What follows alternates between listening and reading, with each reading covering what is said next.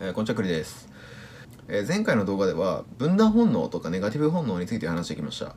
えー、この動画を見る前にね先に、え前回の動画を見ていくことをお勧めしておきます。うん。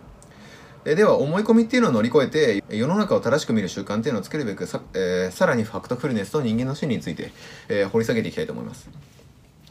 え今日の動画で一発目に、え紹介する人間の本能っていうのは、えパターン化本能ですね。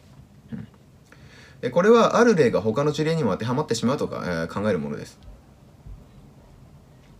えー、人は無意識に物事っていうのをパターン化して、えー、全ての例に当てはめる傾向にあるんですよ。うんまあ、いわゆる思考の枠組みみたいなもので、えー、これがね世界の見方を歪めてしまう原因になるわけです。でこれは僕自身もね、えー、すごい感じてる部分ではありますね。まあ、これは頭がいいとか、えー、悪いとかっていうことではなくて人の本能なので仕方がない部分でもあるんです。まあ、そうしないと物事の判断っていうのは即座にできないからですね。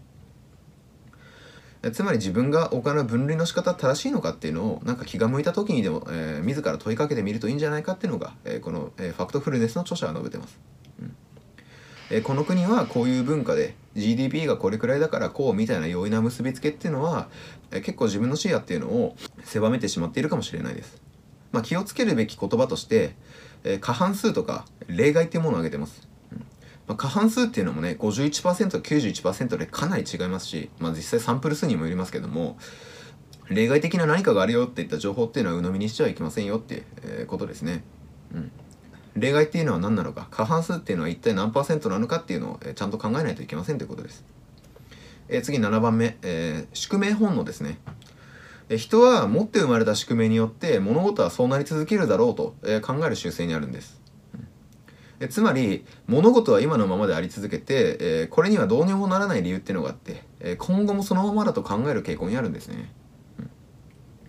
まあ、人類がねこう進化する過程っていうのではさほど環境が変わらなかったわけですが、まあ、今は違うんですよ。技術革新のスピードっていうのはすごい速くて3年先のことなんて、えー、とても予想できないわけですよね。まあ、ついこの間の AirPods Pro っていうねノイズキャンセリングでいろいろ操作できる、えー、製品が Apple から、えー、発売されましたけど3年前に AirPods Pro みたいな商品が、えー、発売されるって予想できましたかってやるとほぼできないですよね。うん、例えばアフリカこうとかアジアこうとかアメリカこうとかヨーロッパこうみたいにパターン化してどこどこはねどこどこを勝ることはないみたいに考えがちですし根強い価値観っていうのはね伝統によって変わることがないと考えたりもするわけです。まあ、これはただの思い込みなわけですね。うんまあ、アフリカの国であるチュニジアとかアルジェリアとか、えー、モロッコとかリビアとかエジプトの平均寿命っていうのは世界平均の72歳をね上回ってるんですよ。うんつまりアフリカが貧しいわけでも寿命が短いわけでもなくて、えー、これらの国だって進化してるんですね。うんまあ、最近ではこうヨーロッパ諸国の成長っていうのが鈍っていて、えー、アフリカ諸国の成長っていうのはどんどん進んでるわけですよ。うんでまたねこう中間所得層っていうのがすごい勢いで拡大していてここにはビジネスチャンスがあるのは当然ではないかと言えるわけです。うん例えばこうイスラム教を信仰してる人が多いイランっていうのは、まあ、自国にコンドーム工場があって、まあ、性教育っていうのがねきちんとなされてるんです。うんなのでイランの女性1人当たりの子供の数っていうのはアメリカとかスウェーデンより少ないんですね。なのでこう宿命本能っていうね、えー、何々はこうでなければいけないし変わることもないっていう本能をね、えー、一度疑うといいと思います、うん、次8番目。単純化本能ですね、うん、なんか頭使って考えるのは結構面倒な作業なので、えー、人っていうのはシンプルで単純化された見方に惹かれてしまうわけです。まあ、あらゆる問題っていうのは、えこれといった原因から生まれてて、えこれを取り除けば解決できる、えはずであるみたいな感じで考えてしまうわけです。うん。えこれに対して、えー、僕はねシンプルに物事を考えることは大事であると思ってるんですが、まあね、このシンプルな考え方とか物事の見方っていうのをあらゆる問題に適用させようとするので無理が生じるわけです。うんえー、単純化してしまう理由っていうのは2つあるとファクトフルネスのこの著者の方は分析してます。えー、1つが政治的思考でもう1つが専門知識だそうです。まあ、いくら専門家だとしても、えー、全ての領域のね、え、知識をマスターするのは無理なわけですね。例えばなんか実際数字にすごい強い専門家とか、数学者とかね、えー、とかネイチャーっていうあの科学雑誌あるじゃないですか、えー、あれを購読してる人でさえ世界情勢の統計データのクイズっていうのを間違えてしまうわけですよ、まあ、どれだけ一つの分野っていうのを極めても別の分野では間違えるのが普通なわけです。なので自分はいろいろ知ってるって勘違いしてねこう物事の見方を単純化してしまうと他のことに気づけなかったりとか足元救われてしまうかもしれないです。えなので専門知識を持ってる人でも別の詳しくない分野だったら自分は何も知らないんだよって考えておくといいってことですね。うん、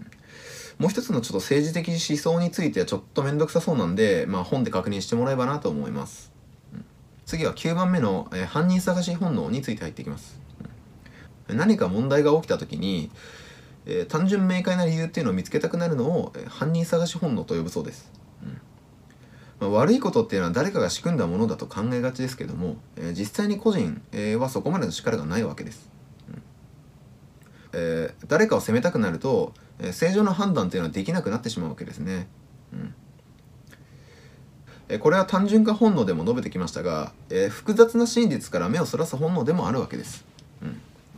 まあ、マスメディアの報道に関して結構、えー、批判してきましたけども、えー、これ仕方ないことでもあるんですよ。まあ、人間っていうのはドラマチックな情報を欲してますし、えー、マスメディアっていうのはね PV を取れなければその記者っていうのはクビになってしまうわけです。それはしょうがないんですよね。に、えーと、ドラマチックな情報っていうのは欲してる人がいるのでその欲してる人たちに、えー、マスメディアっていうのは情報を提供してるわけです。うんこれが商売なわけですね。需要と供給なわけです。えー、なのでマスメディアとかを一概に批判することはできないわけです。まあそのメディアっていうのをね、えー、犯人にするよりは、えー、自分で正しそうな情報っていうのに自ら取りに行く方が、えー、多分早いわけですよ。うん。誰かを責めたりとか責めるべき対象っていうのを探すよりもね、えー、より良いシステムとかより良い、えー、情報源っていうのを考えたり探す方が楽しいんじゃないかなと思います。なので僕はあの基本的にマスメディアっていうのは見ないですし、えー、自分でね英語の情報とかそのその道の人っていうのに、えー、ちゃんと情報を取りに行って一時情報とか、えーまあ、せめて二次情報っていうのを取りに行くようにしてます。え最後の本能としては焦り本能っていうものを挙げます。まあ、いつやるのと、えー、今やらないと遅いよ、明日からじゃ遅いんだよ、みたいな。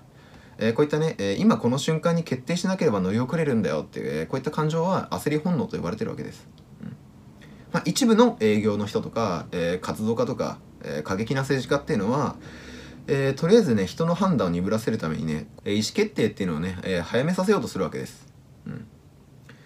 え、こう恐怖につけ込むよう煽られると、まあ人の判断っていうのはめちゃくちゃ下がるんですね、うん、めちゃくちゃ鈍ります、うん、何かの事象っていうのをとんでもないね、えー、原因にこじつけられてもそのおかしさにね気づくのが遅くなってしまうんですよ。